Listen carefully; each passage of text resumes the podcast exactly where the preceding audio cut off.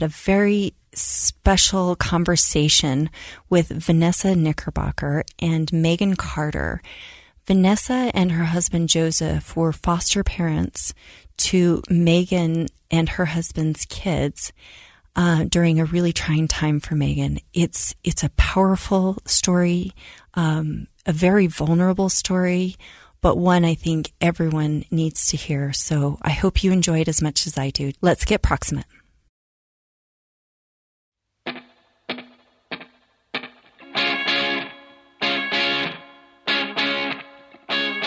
Welcome back to First Lady and Friends. We have an incredible episode today.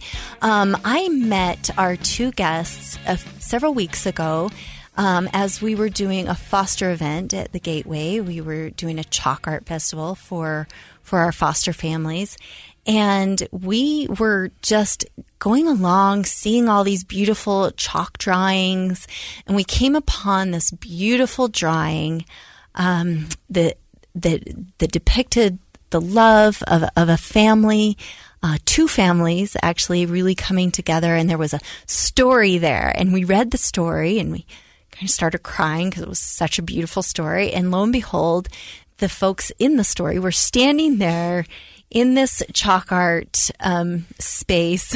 We're already crying, so this is good. I'm trying to hold it. um, so Vanessa and Megan are here to tell their story, the story they told us that day. Um, so let's just let's just get started. Um, let's first of all talk about your backgrounds, where you grew up, um, just a little bit about your family. So let's let's start with you, Vanessa. So, oh, where to start? Um, I'm the the seventh of eight children. I grew up in a a very close, loving home. I went to college um, and ended up not being in the degree that I thought I would find myself in. Ended up doing some family studies um, courses after that. Um, looking for a job, I got on the state website and found social worker positions for DCFS, not actually knowing what the job was. I applied and I remember coming home and saying, Well, no worries, I didn't get that job anyway. That was a terrible interview. About a week and a half later, I got a phone call back from the local supervisor who wanted me to come in for a second interview, which I was quite surprised. She was the um, CPS or Child Protective Services supervisor for um, Tooele, where I lived. So I went in to do a second interview with her, which was basically more of a when can you start interview. And I was like, oh my goodness, I'm actually getting this job. I don't know what it is. Wow. so I worked with her, went through training, um, actually got got married, was very sick through most of it. Um, ended up working CPS for almost eight years. Wow. Um, I quit right after my third child was born because I knew I just couldn't continue working that and and being there for my three kids as well. Um, so that point, I stopped working in that area. A couple years later, I started doing some forensic interviewing with our local Children's Justice Center. Um, after, oh man, I don't even know. What year was it? 2000? 2018. 18, okay. So 2017, um, I had some feelings that I wanted to do foster care. Um, I actually dismissed those feelings a few times, making up excuses why it wouldn't work. Yeah. Um, the last time it came, it was a very strong feeling that that's what I needed to do. Uh, I had a sister-in-law work or living with me, and I knew with her in my house I couldn't do it. That night, she came to me and told me she was moving out, and I was like, "Okay, this is serious. We need to get on this." So I talked to my husband, who is one of the absolutely most amazing, supportive people in the world, and he was all for it. Wow. He said, I want to be there. I want to help people. He was in a position growing up where another family helped him a lot, and he wanted to be able to give back in the same way. So we went through all the classes, did everything we needed to. There were some frustrating things that took longer than we wanted them to and expected them to. And after a few months, we were licensed and waiting for a placement. And the beginning of June 2018 is when we got the call um, for the placement of Megan's two boys. So that was your very first placement. They were our first placement. Yes. Okay. Okay. That's amazing. So Megan, let's let's talk about your journey, your childhood and, and kind of where where you began. Um, I so I was born in Florida. I uh, lived in Jacksonville, Florida, until I was fifteen. Um, my my family struggled with uh, addiction, um, off and on, and uh, we dec- my mother decided to move us out of Florida, away from other family members. Um, and try to like you know get my dad on the right path and stuff um so she moved us out here or out to Vegas first we lived in Vegas for a year um they decided they wanted to go back but I decided I wanted to stay um so I stayed for about 9 months in Vegas um living with a coworker um So how old were you? so we lived point. there. We lived there for a year, and then they left. I was seventeen, Wow, so you're kind of living on your own at 17. Mm-hmm. Yeah. Wow, okay. um, and then they came back and decided we they want they didn't want me in Vegas anymore because of uh, addiction. I I was struggling with. Um, so we moved to Utah, um, and I dove right back into. I found the right people I wanted. You know. Um, so off and on, I was, I mean, using everything I could, you know, I, at 18, met my boys' father, Austin. Um, I, we partied, we, you know, done everything we could. I had my first child. He was in jail. Um, I was alone when I had Aiden. He was born on December 23rd, so I spent Christmas Eve and Christmas in the hospital alone with this baby Wow. that I had no idea what to do with. Um, it was, I don't know, I, between drugs and going in and out of jail, it, you know, it was, it was really tough. My parents, um, most of the time had Aiden um, when we weren't there, which was quite often. Um, I got pregnant again, and then I, you know, I, I don't know. I I stopped using. I uh, was really proud of myself because I had stopped using, stopped smoking cigarettes. I, you know, was breastfeeding. I was, you know, like I was doing everything.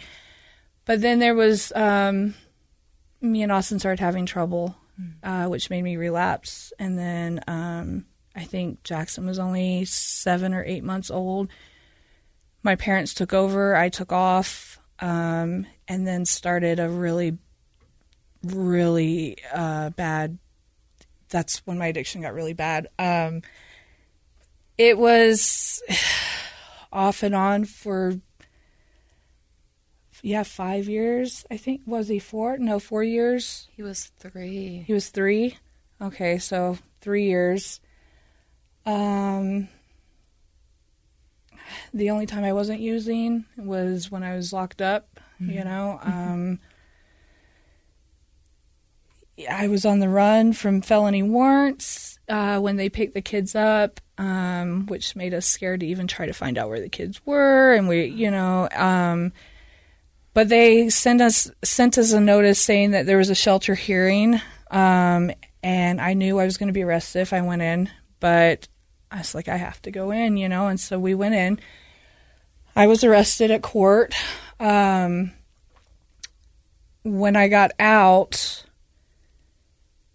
I was living on the streets for a few days, and I was like, I can't do this anymore. I'm going to lose my kids, and that's the only thing in my life that I love, have ever loved. So I checked myself in the treatment, and that's when I met Vanessa a few weeks after being in treatment, or was it two weeks after being in treatment? They, I think, let us have a visit. Yeah, we had the first meeting where we met you, but it was not a really. No, it was it was hard because you weren't ready for it yet. I guess No, That I was wasn't. The word. um, and it's hard too because I remember like I remember the time that I did meet Vanessa and Joseph and went in for that first meeting. Like I was sitting out in the parking lot and I was so scared and I was like, these people are here to just take my kids. They're not even going to give me a chance, even if I stopped using. And I kept making excuses and. I mean, I sat there in the parking lot and I was even using in the parking lot right before we went in to the meeting, you know, and I went in there and I just remember looking around. I was like, I'm never going to do this. They're taking my kids, you know, and um, yeah. Wow. Vanessa, you you had an opportunity then to sort of see her probably at her worst and you're getting these kids. What what were your thoughts going through your head? So, when we decided to do foster care, we we talked about it quite a bit, and we were doing um, doing it to help families, not just not to adopt children. Um, for us, that was what foster care meant. It's to help families, and so we we went in with the attitude of going to help the family, and it, it wasn't about trying to take the kids and adopt them. And even in that first meeting, that's what we we were trying to tell Megan, but she was struggling to hear, and and it makes sense. I, I don't, yeah, that, that's normal. Yeah, you know. So we we tried to explain to her, here, look, we're here for you. We're here to help. We know you're not going to be perfect. We know this isn't going to go easy, um, but we're here for you. We're here to support you. And and and Megan has talked about how at the time yeah, we said that, but she didn't really hear it. She didn't necessarily believe it, which I I'm- think I'm is totally sure, fair. Yeah, I didn't say sure you're not in a frame of mind probably at that moment to sort of believe what what somebody else is telling you. You probably haven't had experience with people telling the truth to you. No, no, like my, yeah, my whole life it's been, you know, lies and crime and addiction. And so I just, I thought the worst, you know, and especially like looking at, I, I knew that they were just going to look at everything on, you know, black and white and be like, oh my gosh, you know, no, we're never giving her children back, you, you know, and I didn't think anything more of myself than that either at that time. Um, for that three years that I was really deep in my meth addiction, it was I was just trying I I- was just trying to die. I mean, I I went and seen my kids. That was my happy time for a little bit, and then I would you know run off, and it just yeah. Wow. Wow. So. I want to continue this conversation when we come right back. We are back here with Vanessa and Megan, and we are talking about their story of, of foster and um, and the and the journey they've been on together. So, um, Megan, you you've talked about you know where you were in your addiction, and you weren't able to sort of see the the truth that Vanessa and, and Joseph were talking to you about. Um, what what happens next? Well, I mean, okay, so I was in treatment. I was having a hard time. They switched my caseworkers. I got a really hard caseworker, and she just no matter no matter what I said or what I did, it wasn't good enough mm. or it wasn't the right way or and so I was just confused because I was I had no idea, you know, what I didn't I didn't know what to do to, you know, try to like make her happy and try to, you know, make treatment happy and try, you know, and so I was really struggling a lot and when I sat down and thought about it, um when they finally moved my youngest son in, I finally it occurred to me why I was struggling so bad, and that was because I was holding on to this. I'm just doing this to get my children back, and then I'm going to go back to using when I'm done. That frame of mind is what had me struggling so hard in the beginning. Um, but once I once I realized that, and once you know I, I started you know having a relationship with Vanessa and Joseph um that opened my eyes up to no there is there is another way of life there is um there's more than just drugs and you know all this like there's I, I started. I never had role models in my life, and then I started seeing the way that they were with their kids, and the way they were with my kids, and the way they were with each other, and I was, I was like, "That's it. That's what I want. This, okay, you know." And I guess that's where I guess the changing point came in. Uh, for me, I still had a hard caseworker. It is still, no matter what I did, it still wasn't good enough, but I didn't let it bother me like it did before that. Wow. So, well, I, I think that's it's such an incredible point. We've talked on this podcast a lot about um, that one caring adult, and in this case, two caring adults, even though it's adult to adult, maybe not adult to children, but it's also involving the children. I, I love the idea that, you know, sometimes we haven't seen the correct um, behavior or, or example modeled, mm-hmm. and yet you can reach out and in that moment in your your tough moment, you were still able to look out and see uh, and gravitate toward a truth that spoke mm-hmm. to you. So, so Vanessa, from your point of view during this situation, where were where were you and Joseph at? So again, because of my background, and I'm a little bit different than most foster parents would be. Um, I went to the caseworker, and, and one of the things that I know is that caseworkers are busy. They have so much to do. And because I had been a caseworker, I went to the caseworker and said, Can I please supervise Megan's visits with her boys? And there was some questioning with all the legal team about that, if that was okay. But they decided to let me do it because I did have the background, where a lot of foster parents just don't have that background. I could tell with Megan that there were some better days and and not so good days. Um, and and I didn't really know where she was, but every time I was with her, it was you know, and, and she'd complain about the caseworker. The caseworker was really tough. Um, she she really was, and for better or worse, I doesn't matter. She just yeah. was tough, right? Yeah.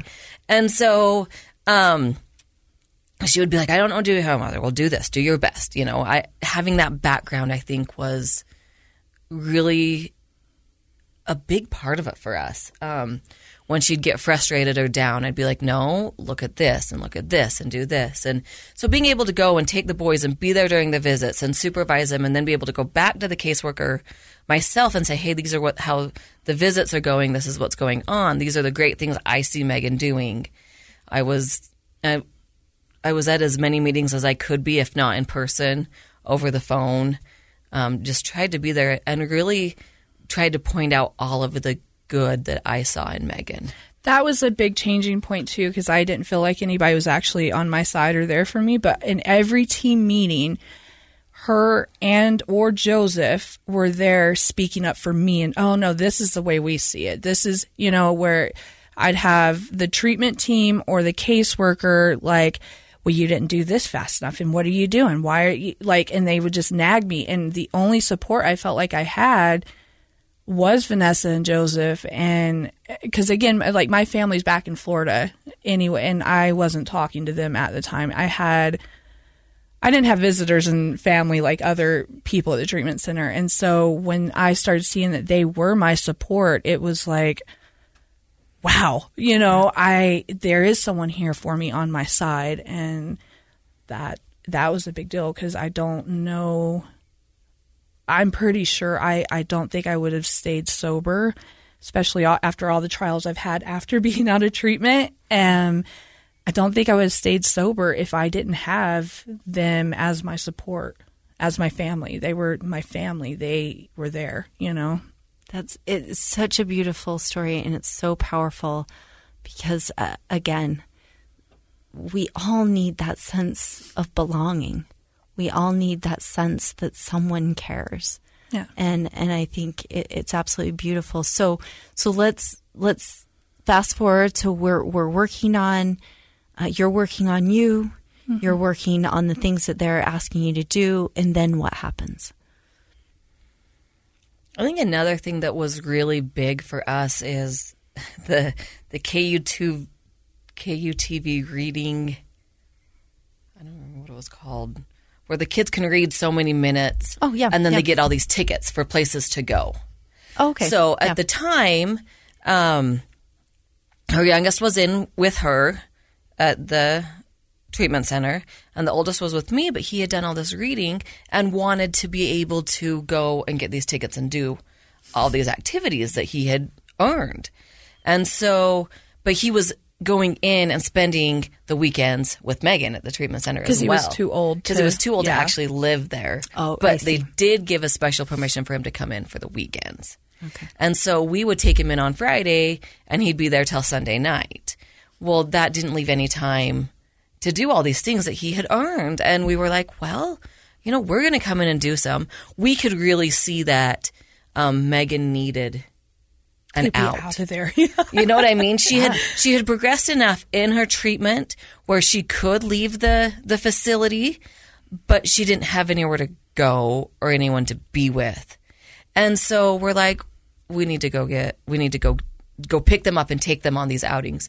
So most Saturdays I it was really most Saturdays we would come in, pick them up, um, there were five of us in our family and three of them, and we had an eight seater car. So we filled every seat and we'd go and we'd go do whatever it was. And, and we would go. I remember going, was it back to school shopping that we took you one week for the boys? Um, we, We went wa- to Discovery Gateway. We went to Discovery went Gateway. Mm-hmm. to Clark Planetarium. We went to.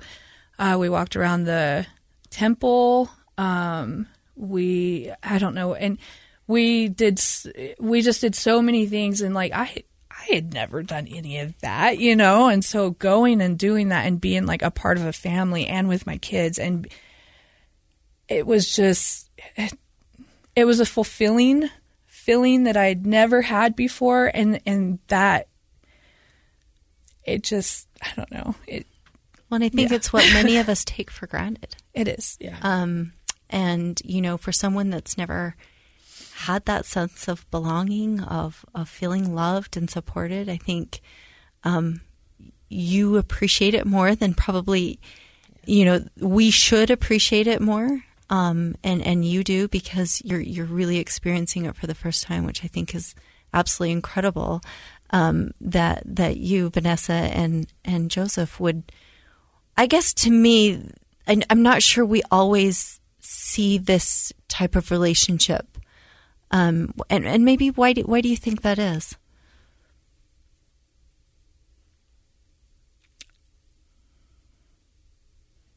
I don't totally think I have the answer for that, but I can tell you from us when Joseph and I decided to become foster parents, and like I said, we wanted to be there for families that needed someone that didn't have that family support, that didn't have that, and and um, Megan's kids were our first placement, and we realized very quickly that they didn't have that and that they needed that. So for us, it was it was normal. It didn't feel, and it still doesn't feel like we did anything amazing. We just did what we felt like needed to be done or was right. That was it. It, it was. I mean, I, I don't want to say it was that simple, but it was. Um, and and I don't want this to sound mean, but we didn't want to adopt her children. Right. We yeah. didn't want to. That wasn't our goal. Our goal was to help the family. And there was a time when this caseworker came to me a couple times and said, "We're terminating Megan's rights. I hope you're ready for to adopt these boys." And I was fuming. I was so mad. I was like, "No, that is not right." She has done what you've asked her to. She has done everything that she should have. And I was so frustrated. And she went to court and asked for her rights to be terminated, and they declined her. They denied her those rights. They they gave Megan back the rights, and I remember like a big relief because I knew that that was right. That that Megan had done it, and that she did deserve her children back. And so for us, it was all so at that point it kind of changed, I guess, for us too. To uh, okay, now Megan needs to know how to survive out of treatment with her boys sober. So we wanted to kind of model that a little bit, and that's why you know these these outings did become a big deal, and and we were busy and we were crazy, but that was what was important to us.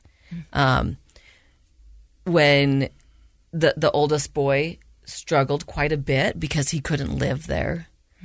Picking him up from visits on Sunday nights, I wouldn't do without my husband because he could get he could get violent. Um, there were times I don't know if, if you remember. I think it was K, we were at KFC once Yeah. eating lunch, and he wanted her to buy him a, a drink, a soda, and, and Megan said no, and he he got pretty violent, and and my husband picked him up and took him outside and said, "You will not treat your mother like that in front of me." Wow. And there was another day we were shopping at Target and Yeah. he wanted a shirt or I don't he wanted something and you said no. And he started freaking out again and my husband just picks him up and carries him out to the car and said, We'll be in the car until he's ready to Well, come back in. And there was so many times at the treatment center on the nights that he would stay, he knew he was having to go home. And right before that, he would he'd have these big freakouts and he would hit me and he would throw things and he would scream and he would bring up you got us taken and da da you know and come to find out after hours of all this craziness with him it was I don't want to leave. They make me leave and I was it was devastating, you know, and there's nothing I could do about it. And then he felt like I he would think that I did it and lied to him, you know, because there was trust issues from me using and me, you know, saying I'd come home and I wouldn't, and so there was big trust issues. And then you know, I, he thought I was lying to him and only wanted Jackson, my youngest, there, and so it was. But Vanessa, she'd call me anytime if you need help. And there had been a couple times that I had to call her and like, I don't know what to do right now. you know, I've never actually done this with them. Um, so yeah, it was, yeah. Well, and the trauma I'm sure that he's going through, he's trying Yeah. to process his emotions. He's trying to process what this means for him. And, and, you know, we, we talked in a previous podcast about um, a, a book, Permission to Feel, and really identifying those emotions um, is critical for, for those children. Um, this, again, this is such an intriguing story. I know that folks are going to just really feel touched by this. So I want to continue this conversation when we come right back. We are back here with Vanessa and Megan. We are talking about their relationship, their families. Uh, I should say family, it feels like right now. So, but let's, Megan, let's talk about where you are right now with your immediate family. Um, wh- how are things going right now? So we we're just we've never lived the way that we live now. We we we are able to go out and do the things that we want. We go out every weekend, either hiking, camping. You know, we do so much, and it's we work hard and we play hard. But that's like that's our you know that's our family, and we. I don't know. It's it's there's things that we implement now that you know mean a lot to us. Like every we are going to at least have one meal at night dinner together. We sit together we talk about school we talk about you know uh, just I, we've we're stronger now i think because of everything that we went through um than we've ever been. And we have learned and now we have the things that we learned from our experience we we implement them now. And it's we're making memories and we're having fun and you know it's there there's no there's nothing like it used to be. I don't know how to explain it. it's but you know if i didn't have vanessa and joseph model that for me i don't know if i would have even known where to start or what to do you know? Um I was in a really bad car accident a little over a year ago um, that left me in a wheelchair, and I'm still learning to walk now. I don't, I still don't walk all the way great, um, but I feel like that made me and Austin bond stronger. Um, he would have to carry me to the bathroom. He would have to wash me. He would have, but you know, it, he he was there, and he. It, I don't know. I I never. I I don't know if I could have done it. It was rough, but you know he he was there and he was full time father, and I mean he was full time caretaker of me and. My dad came out for a little bit to watch the kids so he could work because it was cutting into him having he couldn't work, you know. Um, and then COVID hit real bad, and so it just it was one thing after another. But you know, we got through it and we dealt with it. Whereas before, I think we would just oh my gosh, and gave up and went back to using. But that is not at all our attitude anymore. Like we face things, we get through it, and we come out stronger. And it's yeah, it's beautiful, absolutely beautiful.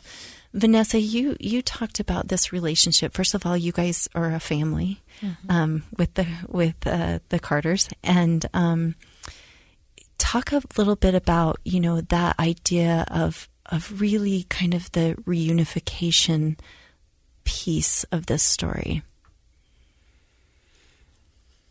So, like I said, um, for us, foster care isn't about just the children it's about the family. And I, I strongly believe that um, foster care isn't about adoption. That's for adoption agencies. But foster care is about healing a family. And um, foster parents are a huge part of it. One of the things that that Joseph and I talked about several times was that if, for any reason, any of our foster children that come into our home are not able to go back to their parents, I want them to know that I fought for their parents as much as I could. Wow. That I did everything I could do to help them so that I could feel like I was doing the best I could by them and that I never gave up on their parents. I was always there for them to be with their parents. So that way, if it ever did go to adoption, they would always know that I loved their parents too. That is absolutely incredible and um, and really a powerful example of what this system can look like, um, what it what it should look like, yeah. and what we're striving for it to look like. Um, Vanessa, tell me, what do you wish people knew? I wish people knew how amazing people like Megan are. She's my hero. She is 100% my hero. I have so much respect for her. And my husband laughs that it's like we're grandparents now. we can have fun with the kids and send them home when we're done. and, and in a way, it feels that way. I talked to Megan, and, and COVID made things really tough, and we've actually been more together we go out and do stuff still. We like to hang out together. We're family. We love it. We Megan will say, "Hey, we should go do this," or or the boys will say, "Hey, we should go do this," or we'll say, "Hey, come do this with us." And we're always planning more things to do together. And unfortunately, we're often too busy to do many of them, or we have to change schedule. And we can't do this like we thought we would. We got it, but come out and do this with us instead. And we're switching back and forth. But the the reward I guess is the best word for it, the reward of the love and the bond that we have built. There is nothing I've ever felt better than that. Absolutely amazing and, and beautiful. Um, Megan, what do you wish someone in your, if you could talk to yourself, you know, five, ten years ago, however long, what, what would you say? Um, that's hard. There's so many things I'd say, but um, just there's there's a whole there's a whole other world there. There's more to life that you can be and get out of life. You you just you have to step out of you know what you've known sometimes and um, put yourself around better people so that um, and learn to look and, and trust when those better people come in your life because they, they did come into my life and I didn't trust it. You know, I was mm-hmm. so scared. Um, but sometimes you just have to let go and just let things happen and, and take every moment in and, um, just, yeah, there's, it, it's not always easy, you know, to step out and, and stop doing, you know, just like addiction. It's it's not easy when you're going through it and it's not easy to get away from it. But when you do, it's it's so rewarding. There is no feeling like when I'm with them and my kids are playing with their kids and just just to step back and look at what's going on. There's no high better than that. you can't find a high better than that. You can't. I, you know, I, I've, I've been there and done all that. Like I felt it. I know, and I've been there and done this, and I, I just, I, I yeah, it's like I almost feel like a junkie sometimes. Kind of like we gotta go next. We gotta go. We gotta be together and do this, and like that's what I'm hooked on now. You know, and it's not just a feeling for me it's a feeling for my whole family you know? Yeah. it, it's, it's for all of us and there's yeah. it's just there is nothing like it and yeah. Yeah so thank you. Thank you for being vulnerable. Thank you both for sharing this powerful story. This is the story um, at least a little bit of what we heard that day um, at the Chalk Art Festival and that touched my heart. And I thought to myself, you know, we're not always going to have the ideal. We're not, it's not always going to be maybe as, as a happy ending. Um, that, that you're seeing, I guess, or a happy continuation. There's there's not, not an end here, but um, but I think we can always strive, and through your powerful examples, I think we can show a, a better way and a way that, that people can look to. Um, just like Megan, you looked to Vanessa for, for guidance for, for that example. I think many in the foster space can look to both of you hmm. for, for how this can look. Um, and, and, you know, this is such a human endeavor. I keep saying that as, as I've d- dived into this uh, foster space. It's such a human endeavor. There's so many pieces and emotions and and crazy things that go on, um, and so it, it, it's tough. And we're all giving each other some grace right now to to really focus on what matters. So again, thank you, thank you for for being vulnerable. Thank you for sharing your powerful, powerful story. Thank you for being here today. Of course. Thank you yes, for having thank us. Thank you. Yeah. We would like to thank Vanessa and Megan for being on the podcast today, for sharing their incredible story. If you want to get involved in foster care, if you want to become a foster parent, visit utahfostercare.org. And we also want to give a shout out to get you to read uh, our book for our next book club, Think Again by Adam Grant. Thanks for being a friend.